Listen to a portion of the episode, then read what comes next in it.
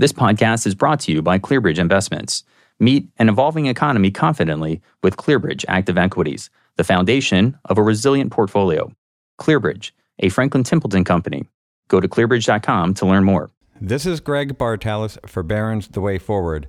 My very special guest is Jim Stack, CEO of Stack Financial Management and president of InvesTech Research.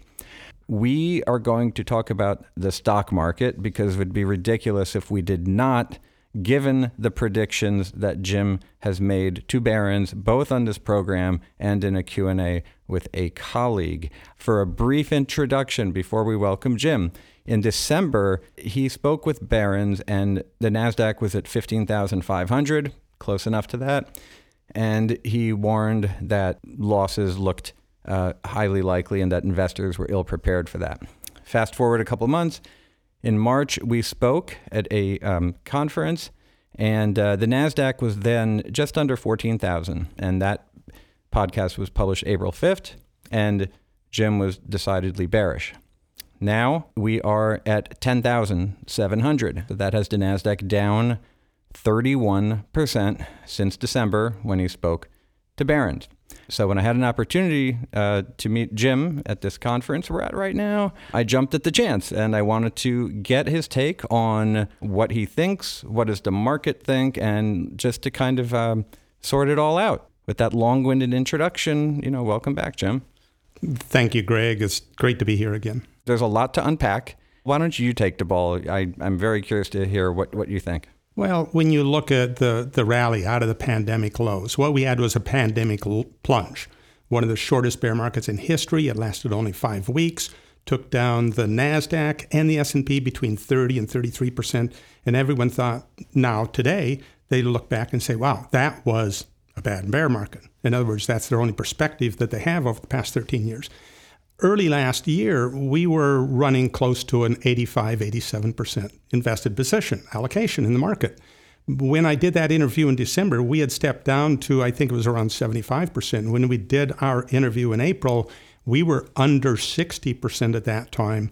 And we have moved more aggressively and uh, toward a defensive stance. We're actually under 40% allocated in equities today. That's our lowest allocation since 2001 during that two and a half year unwinding of the tech bubble. Uh, a very long bear market, very painful bear market that took the Nasdaq down 85%. The S&P was down 49%. And I, I think that the risk today is that I don't think this is over. I think you want to keep your seat belts fastened. And we can get into that a little bit, but the pressures on the Fed are very real, they're very high. You have two big risks out there. I think one, there's a universal confidence that we can't have a recession because earning forecasts are stable. And I love to talk about that one. The second one is the universal expectation that if things start going off the tracks at all, we're going to see an imminent Fed pivot. After all, that's what Jerome Powell has done every time since 2018. I think both of those are inherently wrong today. Okay, well, why don't you break down those two points? Because I know we could do either order, mm-hmm. but the Fed pivot has really gained a lot of traction in the past three, four, five weeks. Yeah, when you look at the Federal Reserve, what are the pressures? Add those up. Well, you know, we have the CPI, PCE, core CPI. No matter what you look at, okay, it may have peaked, it might be coming down, and you have economists saying out there or analysts saying, oh, once it peaks, that's the time to buy. No, that is the time to buy in some past, past cycles. But when you step back into the true inflationary bear markets, you have to step back over 40 years to do that. You have to step back into the 70s and 60s, where we've done a lot of our research on the InvesTech side. And, and really, that's where you see that the Fed is not done with this battle yet. I think I would summarize three things. Number one, um, almost 35% of the CPI comes from housing, not housing prices. It comes from owner's equivalent rent and rent of primary residence. The owner's equivalent rent has hit a new high, and it's high, at the highest level since the 1980s. It hasn't even started to fall yet. So that's pressure number one. Pressure number two wages. Employment cost index, and this is released by the Bureau of Labor Statistics, is up to over 5.5%. It's the highest level in 40 years, even even higher than back in 83, 84. The highest employment cost index, private wages and salaries in 40 years. And the Fed knows the consequences of a wage price spiral. They know they can't acquiesce too soon. And, and, and inside the Fed, the Fed, the Atlanta Fed, Atlanta Federal Reserve releases their own sticky price CPI. These are components of the CPI that once they start rising, they tend to stick, continue rising, thus the term sticky. And that sticky price CPI is also at a 39 year high. You have to step all the way back to the Paul Volcker years in the days of 1982 to find when prices have been sticky. So basically, it means the Federal Reserve is between a rock and a hard spot. And I think the hopes for a Fed pivot are way too early and way too confident. Do you have a, a specific target as to where you think the Fed might eventually back off or just certainly higher directionally? We're going higher, well, but leave it at that. They have to see an easing in the pressures not just the fact that, that the CPI might come down to 7% or maybe 6%. Remember, their target, their target for core PCE is 2%. I mean, we're three times that. So the Fed has a long way to go. And until we see a loosening in the labor market, and inherently that is accompanied by a recession, although those are always recognized uh, later, uh, way in arrears. Uh, until we get into that, then I think the Federal Reserve is going to have to do what they hate to do or don't want to do, but they know they have to do, and it's continue to giving bad medicine to to Wall Street, to those who who are hoping for the Fed to pivot. The, the, the, bad, the difficult part is Jerome Powell, when he was appointed in 2018, he was appointed in February. In December, we had the worst December loss in the market since the 1930s. That was the first pivot. And, and by the end of the month, the Fed had met. They suddenly softened rhetoric. The market tended to stabilize. They were cutting rates within six months. And they managed to put it, you know, basically have the market go higher. Very, very similar to what, what Alan Greenspan did when long term capital management collapsed in 1998 and the Fed cut rates twice and put another, another year and a half into the tech bubble. So, so I, I think they're looking at the Federal Reserve, looking at, at, at uh, Jerome Powell as if the Fed is driving a sports car. And, and it's not. It's one of the old, old acronyms that, that or comparisons that, that I remember is it's like pushing a barge up the Mississippi, where your negotiation for the next turn, you have to make a mile or two in advance. And I'll tell you, the Fed is nowhere positioned for the curve that appears to be ahead. Yeah, and it's fascinating how their predictions about the future, even one year out, can be wildly off. There was, I think, when rates were what quarter, half point, they thought pretty much a year out we'd just be like incrementally higher, right? And there was so much, they were way, way off. Yeah. In, in December, when I did that interview, they were looking at maybe three rate hikes by the Fed this year. We're, you know, now it's looking like five. Who knows? Yeah. Uh, the point is, is that no one can forecast, you know, basically, you know, how how high rates will go. What we can look at is the evidence, and right now the evidence is pretty much all stacked against the Fed doing that that widely expected pivot.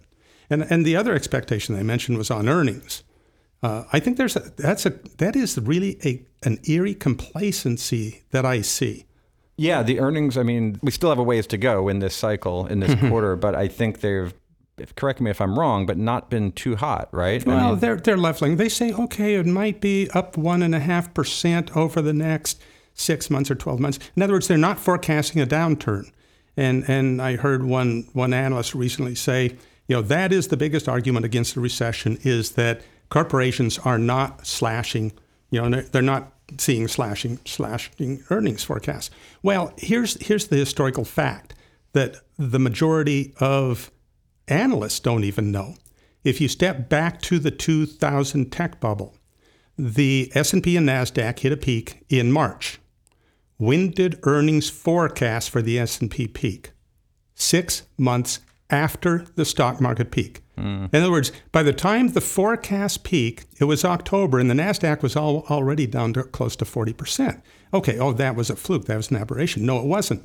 Forecast earnings never look bad at the market peak. Never. Right. And when you step out to 2007, the stock market peak, Both you know, the S and P and the blue chips and, and Nasdaq peaked in October 2007, and the earnings forecasts stayed high until the second quarter of the next year. It wasn't until June that earnings forecast peaked, and then all of a sudden, all the cuts came and all the surprises came. And as Warren Buffett said, then the tide went out and uh, you could see who was swimming naked. What is the market assuming now? We talked about there's a lot of chatter about the Fed pivot, which obviously seems there's there's hope. You can hear there's I don't know if it's hopium or not, but there's definitely that. There's a lot of I think there's an assum- assumption that we will have a mild recession. That's also what I'm hearing. To what extent do you believe these narratives um, are reflect you know what the market thinks, and to what extent do you think they're accurate Yeah. or not accurate? Well, I, I think the recession debate is over. I mean, we are going into a recession. Now, some will say, well, look, what about the first quarters? They were down. First quarter was down, uh, I think it was 1.6, 1.9%. Second quarter, 0.6%. No, they weren't. The first and second quarter actually had strong nominal GDP growth. In the first quarter, uh, nominal GDP was up 6.5%. Second quarter was up 8.5%. And it wasn't until you adjusted for inflation that it took it negative. negative, and that's what made the headline was real GDP is negative, we're in recession. I don't care whether we were or weren't in a recession the first half. What I care about is what lies ahead. Mm-hmm. And if you look at the government's own leading economic index, LEI, and you put it over an 18 month moving average, when it crosses below that moving average, which it just did in the last couple of months, every single time, going all the way back to 1960, every single time we went into a recession within the next 12 months. I don't like betting against those odds. let's drill down to equities. We could talk about S and P, Dow, Nasdaq, and and I know you're loath to give specific numbers, and I get that, but we could speak perhaps directionally. Can you share your thoughts on on all of that? Well, I, I never forecast the market. It's one of my frustrating when I used to do all the media appearances in the, the 1980s and 90s. They say, okay, what's what's the high low close or what's the close going to be for the Dow this year? I haven't a clue. Right. But what I can tell you is that in terms of bear market um, statistics, we could still easily be in the first half of this bear market. Now the S&P is down 25, you know, around 25%. As you said, the Nasdaq's down around 31% from my December interview, around 35% from the high. And and you go, wow, those are those are pretty bad. I mean, that's comparable to the 30 to 33% we saw in the pandemic plunge in both the Nasdaq and S&P. But in terms of historical perspective, when you start with a market at the valuation extremes that we were at at the start of this year, I think you have to allow, particularly when the Fed is backed into a corner, you have to allow for the prospect that the bear market's not going to be average. There's going to be a bigger one. And when you step back to those bigger bear markets like the washout of the tech bubble or the financial crisis, it's not unusual to see the S&P drop between 49% like it did 50% in the tech bubble washout or even over 55% as it did in the financial crisis. Now, am I forecasting that? No. But what we have done is we have cut our allocation back since our interview in April to where we are under a net 40% invested in equities today. That's the lowest level since the washout of the tech bubble. That's my level of, um, I wouldn't call it comfort. That's my level of discomfort with this market today. Since 1950, uh, the S&P 500 has fallen eight or nine times, and uh, by 25% or more. And in each instance, going three, five, and 10 years out, the market was higher. So there's that. But what I'm curious about is because we're at 25, it doesn't mean that we would stop at 25. Right, it could go right. 30, could go 35, thir- could go 40. So yes, we're unclear of the bottom. But once that threshold has been pierced, that often is a long-term bullish. At least the numbers show that. So mm-hmm. if I ask you what's different, you did mention that the Fed's in a corner, which is a pretty big deal. I don't know if in the past there was ever something somewhat analogous or not, but I just was wanting to share and get your take right. on that. Well, the Fed the Fed has been backed into a corner before. Yeah. And again, most investors and even most analysts today don't remember that because you have to go all the way back to like the 73, 74 bear market, a 21 month bear market, in which it just rambled on and on. And every time there was an inflation surprise, either to the upside or the resilience of it, the stubbornness of it, the Fed had to raise rates. And it just it turned into this horrendous bear market. That was my indoctrination, and it was very painful as a as a you know, valedictorian of an engineering college who, who thought he had all his ducks in a mm-hmm. row and got his clock cleaned as he started a new profession. Well, better that was early in your yeah. career with well, less, less money it, in hand. Yeah. Yeah. It's what influenced my aversion for risk today. Yeah. But I think the important thing you have to keep in mind today is that we started into this bear market with valuations at extremes, very similar to 1972 and if you remember back, back to that era, there was the Nifty, Nifty 50, 50 yeah. the one decision stocks. You buy it and you never sell it. On, and we went back when we did some of the research, and we did the research on those Nifty 50. And on average, they lost 53%, more than the S&P in that bear market. Not so nifty and, 50 no. there, yeah. And, and you're seeing something like that today because we had such a high concentration going into this market top in January. We had just 10 stocks of the S&P, that's 2% of the S&P comprising 25% of the S&P capitalization. And they were all the big players. And, and a lot of investors remember, they know some of them, like the FANG stocks, Facebook or Meta now, Amazon, Netflix, Google. The FANG stocks collectively on average are down 50% from their high. There's a lot more pain going on in this bear market than perceived or relayed by just looking at the S&P 500 index. So uh, again, I, am not a doom and gloomer. I, I, you know, I'm looking at this and I say I do think there's going to be a big light at the end of the tunnel. But what I look at, at ahead with with not just the pressures on the Federal Reserve, but I think there's another risk that to a couple other things we should talk about out there in terms of the high volatility and that one that no one wants to talk about, and that is the housing risk. Let's just call it if you don't want to use the B word, call it the overvalued housing market. We'll start with the volatility. So la- let's uh-huh. rewind. So last week there was a significant drop, and then we had an inflation number that looked bad, but then the market spiked, and then the next day it tumbled. I mean, it's it, big up days, big down days. You have buy the dip, buy the bottom, and then and then you know all of a sudden it's oh my gosh, we, we gotta get out. Something something's going wrong here, and it's up and down. We actually tally a statistic. We call it our heat map and it looks at the total number of 2% daily moves. Doesn't matter up or down. 2% daily moves and the number of 1% daily moves each year and the total number and we color the, the color the 1% yellow and the 2% red. So that looks like a heat map. And what you're seeing this year is we are on course to see we are seeing the highest second highest volatility in 60 years. Hmm. The only year that was higher was 2008. Yes, and I was going to add that high volatility is more well byproduct or symptom symptom or you know reflects more a bear market than a bull market. Bull markets uh, often are just slow and steady and boring. You're right. You're right. The blast off in a bull market is very sharp. Uh, of course, you have a V-shaped bottom, but the highest volatility years, invariably going back 60 years, really you could overlay that and you could put dots at the top of the highest volatility, and you look and you go, wow, those were in bear markets. Now, here's the second thing you have to remember the extreme volatilities, the ones that were the most extreme on that heat map, were the biggest bear markets. As I said, the only one higher was 2008. To the 2000 to 2002 bear market wasn't too far below now. The 73 74 was right up there. And that's why I'm looking at the current bear market, and, and my advice would be just don't underestimate the downside risk. So the VIX is elevated, but it mm-hmm. doesn't suggest extreme panic. I think we're in the low 30s, maybe thereabouts. There are various sentiment indicators that would suggest, one could argue, a sufficient fear to justify buying.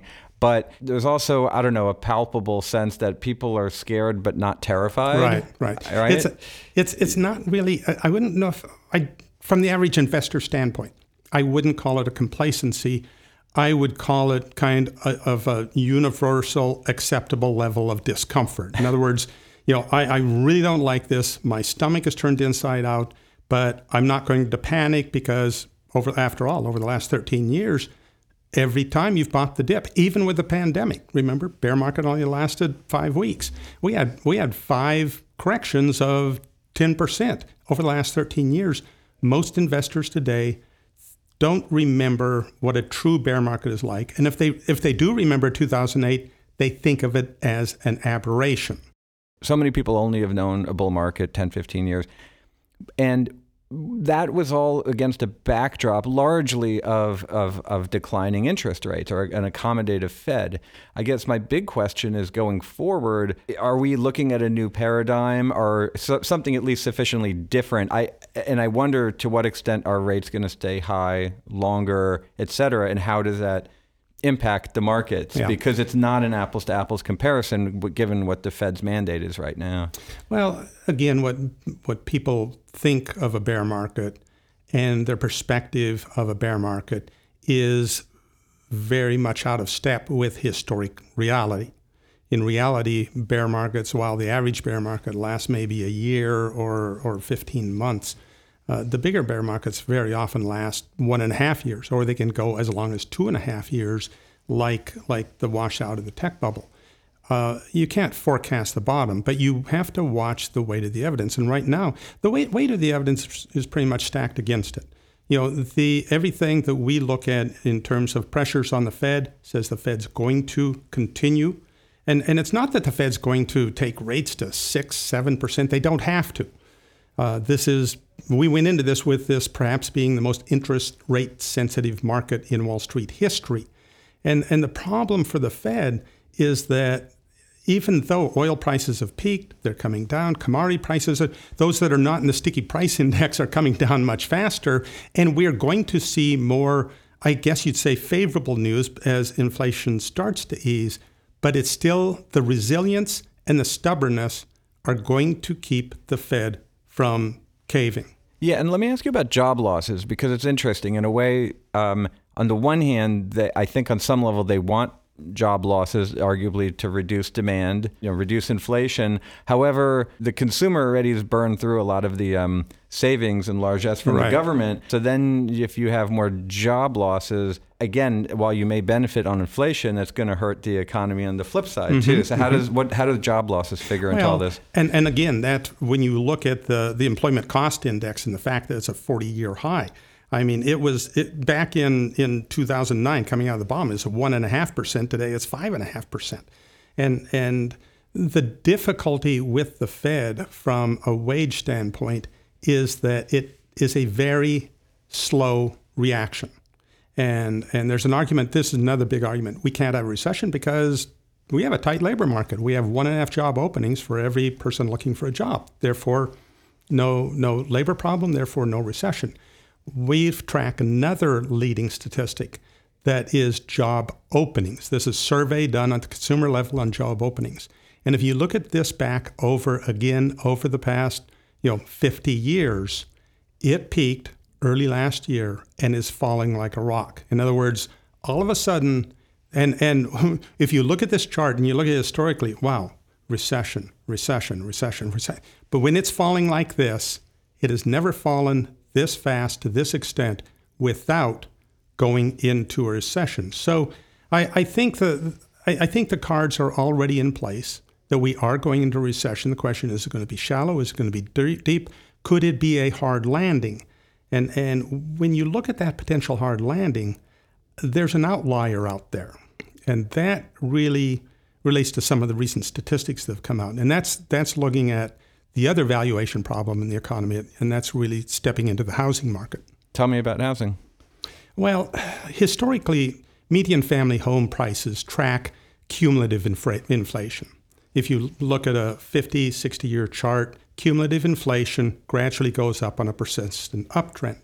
And, and, and housing prices track that very closely. And the reason is because that also measures affordability you know, as long-term cumulative, cumulative inflation goes up, wages go up, and that means your ability to make the down payment, make the payments uh, go up, depending on interest rates, of course. Well, we had a detachment from that in 2005, and median family home prices went 35% above that long-term trend. And guess what happened? Yeah. Over the next over the next 6 years, it actually came down and went back under that long-term trend. Yeah. The bad news is that this time, and, and it peaked last year, those median family home prices went 43% above that And long-term where trend. where are we right now? I know it's lower, but how much lower are we now? Well, it's still over 30, 35% Wow, above so- it. okay. In other words, in other words, um, and we're going to get more updated statistics, you know, So- this month and next month. But I think you're going to see home prices come down fast.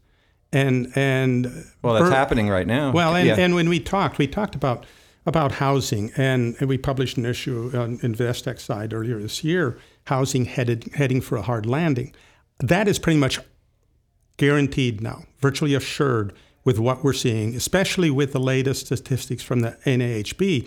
My question is on this hard landing that is all but assured, could the wheels come off? Could we have a crash landing in housing? And, and if we do, then you've got a situation developing like 2008.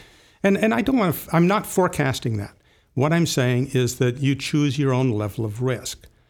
And, and if you're an investor in your 20s and 30s, dollar cost average, don't even look at the market, don't read the internet about the market, and, and, and just good, buying good diversified index funds and put the money aside. But if you're in your 50s or 60s or, or in retirement, heading to retirement, you do have to look at risk. You have to manage risk. If you don't, then the wrong decision when one of those when one of those major bear markets hits can change your life. Yeah, I mean, in terms of housing, what's kind of remarkable is that there's precious little room to hide. So Mm-hmm. for for owners, if you own a house, the value is falling most likely. Mm-hmm. If you rent, rent are, are much higher than they were. You're getting squeezed on rent. If you're looking to sell a house, your house is losing value. And if you're looking to buy a house, you're you're getting really high rates suddenly. Right, so uh, right. you're getting squeezed whether you want to own it, whether you own it, whether you rent. In a way, that whole housing, uh, even I mean, REITs obviously are getting hit too. I mean, with rising Right. rates and, whatnot. The difficulty is that again, it's it's a level of comfortable discomfort. In other words, housing prices went up a lot. If you're looking for a house, particularly with mortgage rates, well, you you're you're kind of out of luck for a while. But the difficulty in looking at, at housing is that with prices so far above what is affordable in terms of down payment and mortgage payments, they could come down a lot. And and what we're seeing, we don't look at everyone looks at housing prices and says, you know, they're stable. We have we have a supply demand out there that is going to keep housing stable. This is not 2007 to 2008 again.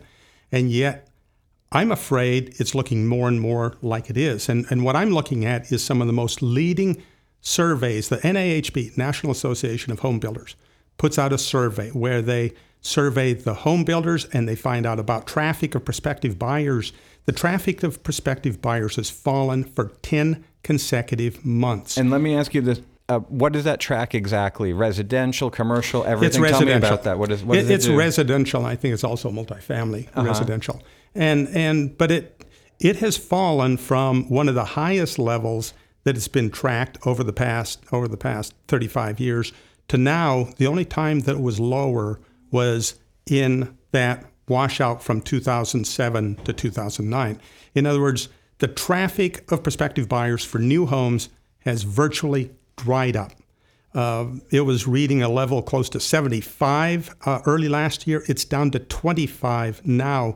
About the lowest it went in, in 2008 was 10. So, uh, and and if you look at that, the, along with that survey, there is another survey that's the Home Builder Confidence Survey, and it has fallen off a cliff. It has declined even faster, sharper, and more deeply than it did in 2005 and 6 going into that financial crisis. So those are the leading numbers that worry me. Okay. Now, you did earlier speak about a light in the distance, and I don't know if you mean that's a train or I'm taking it to be good news. If if you don't mind, uh, we could may, perhaps pivot to that, or we could continue if there are other no, points we haven't talked about. I think strategy would be a good thing to do. The first thing that investors should do is sell down to a level of comfort. Sell down to a level at which you can sleep at night. Don't look at uh, at the internet. Uh, I'm not saying don't listen to your advisor, but again, keep in mind that most advisors have been conditioned to stay fully invested. And, and there's nothing wrong with that in your 20s and 30s. But if you're in retirement or nearing retirement, that means that if we're less than halfway through the bear market, then be prepared for more pain ahead. Um, I, I, when you look at, we've gone through this in the tech bubble, and we were too bearish too early. I, I, remember being criticized on the front page of the Wall Street Journal in the last 18 months for being out of step with the new with the new paradigm. Um, we were too cautious, and in 2007 we were very defensive, and and we survived very well. Today we have taken our portfolio the most defensive stance that since those two eras, and I think as we get through this and as we go into this recession, which, based on the job openings, based on the LEI, is imminent. And I don't mean next month, I mean by the first quarter of next year, possibly by December, it will be recognized that we are going in or in a recession. Then you have to get through some of that. And I think that we could be setting up for one of those great buying opportunities. It's interesting, we track one technical model and it was actually Barron's that first introduced it back in, I think it was the 1950s from Sedge Coppock, called the Coppock Guide. It looks at the very, very long term, you know, momentum and, and psychology of the market. And really, for only the second time since 2009, that Coppock Guide has fallen down to a level where it is dropped below zero and that means we're setting up for what could be a very, very good buying opportunity over the next 18 months. I'm, I'm not a market timer and I'm not a market trader, keep in mind. Our allocation shifts generally are very slow and very gradual. This has been a very rapid shift for us from last year's 85% invested down to, as I said, less than 40% today. But uh, as we go through this, we're already starting to look together, look at picking up our potential buy lists. And, and keep in mind, we still are holding on to you know about half of our portfolio in equities. Right, and and I wanted to ask about that. If you can name any of the names that you own mm-hmm. now, and then when that greater buying opportunity that you mm-hmm. spoke about comes, what you anticipate you might be buying then. So, like we right. can start with now. What are some e- equity positions that you have? Well, let's let's talk about. There's three ways you manage risk. One is overall portfolio portfolio allocation. How much do you have allocated to equities versus defensive cash? And right now, the best cash is short-term treasuries. Yeah, even at three to four percent, it's not as high as the inflation rate, but trust me, it's beating the socks off everything out there, including bonds. So allocation is the first way. Second way is sector weighting which sectors of the way of the market do you try to focus on and which ones do you try to avoid? And then the third way you manage risk is in individual stock selection. Right. So let's step into sectors first. Which are which are the sectors to wait toward today and which are the ones to avoid? Mm-hmm. one of the best sectors i think uh, of course has been and, and still is right now is energy. In some of the studies we've got done going all the way back over 40 50 years back to 1960 we've looked at bull markets and the sector that has been the most resilient in that last stage of a bull market and even into the first third or half of a bear market is energy. And of course, that's what we're seeing today. I don't think you, right now, we are very heavily overweighted in energy, but we will likely be starting to pull some of the profits off the table once we see confirmation of a recession, because then you're going to see economic growth contract and even energy will get hit. Uh, two other areas, best sectors in bear markets, historically, healthcare. And, and today, particularly so, you have two contributive factors. One is the aging demographics, and that's only going to increase. The second is technology adoption or evolution. I think we're seeing more of that adapt to the healthcare industry. And, and the third area, of course, is staples. You know, those are the things that people have to go out and buy and they have strong pricing power. It's what what will people buy even if the economy goes into recession. One of the stocks we own, and, and full disclosure, yes, we do own it in our model portfolios, our, in our, our managed accounts, is PepsiCo. Uh, and they have pricing ability. Yeah, I mean, it's a yeah, it's an amazing company mm-hmm. because mm-hmm. it recession or not, people can still afford a bag yeah. of chips or a soda, right? Yeah. It's uh, yeah. Another one we own is Walmart. Mm-hmm. And and you say, well, wait a minute, Walmart's a, a department store. Yeah, but when people stop shopping everywhere else, they still go to Walmart. You look at, and Walmart got hit earlier this year in a sell off because of overstock supply and some labor issues. But if you look at Walmart in the 2007 to 2009 bear market, you go, wow, that is what a true staple is. Uh, so, so those are the best sectors. The sectors to avoid, unfortunately, technology is at the top of the list. Mm-hmm. In terms of bear market losses, regardless of which bear markets you go back to, technology is usually number one or two in terms of the size of the loss. And that's where we have the largest underweight today. We're not completely out of it, but the other is consumer discretionary, the things that people can cut by cut back on. You don't want to be owning those stocks. The other one, other ones I would avoid completely would be anything associated with real estate. We don't know how this is going to unwind. I can tell you the leading stats scare me. And and some of the financials. We we do own a couple financials. We own Allstate. We own Berkshire Hathaway.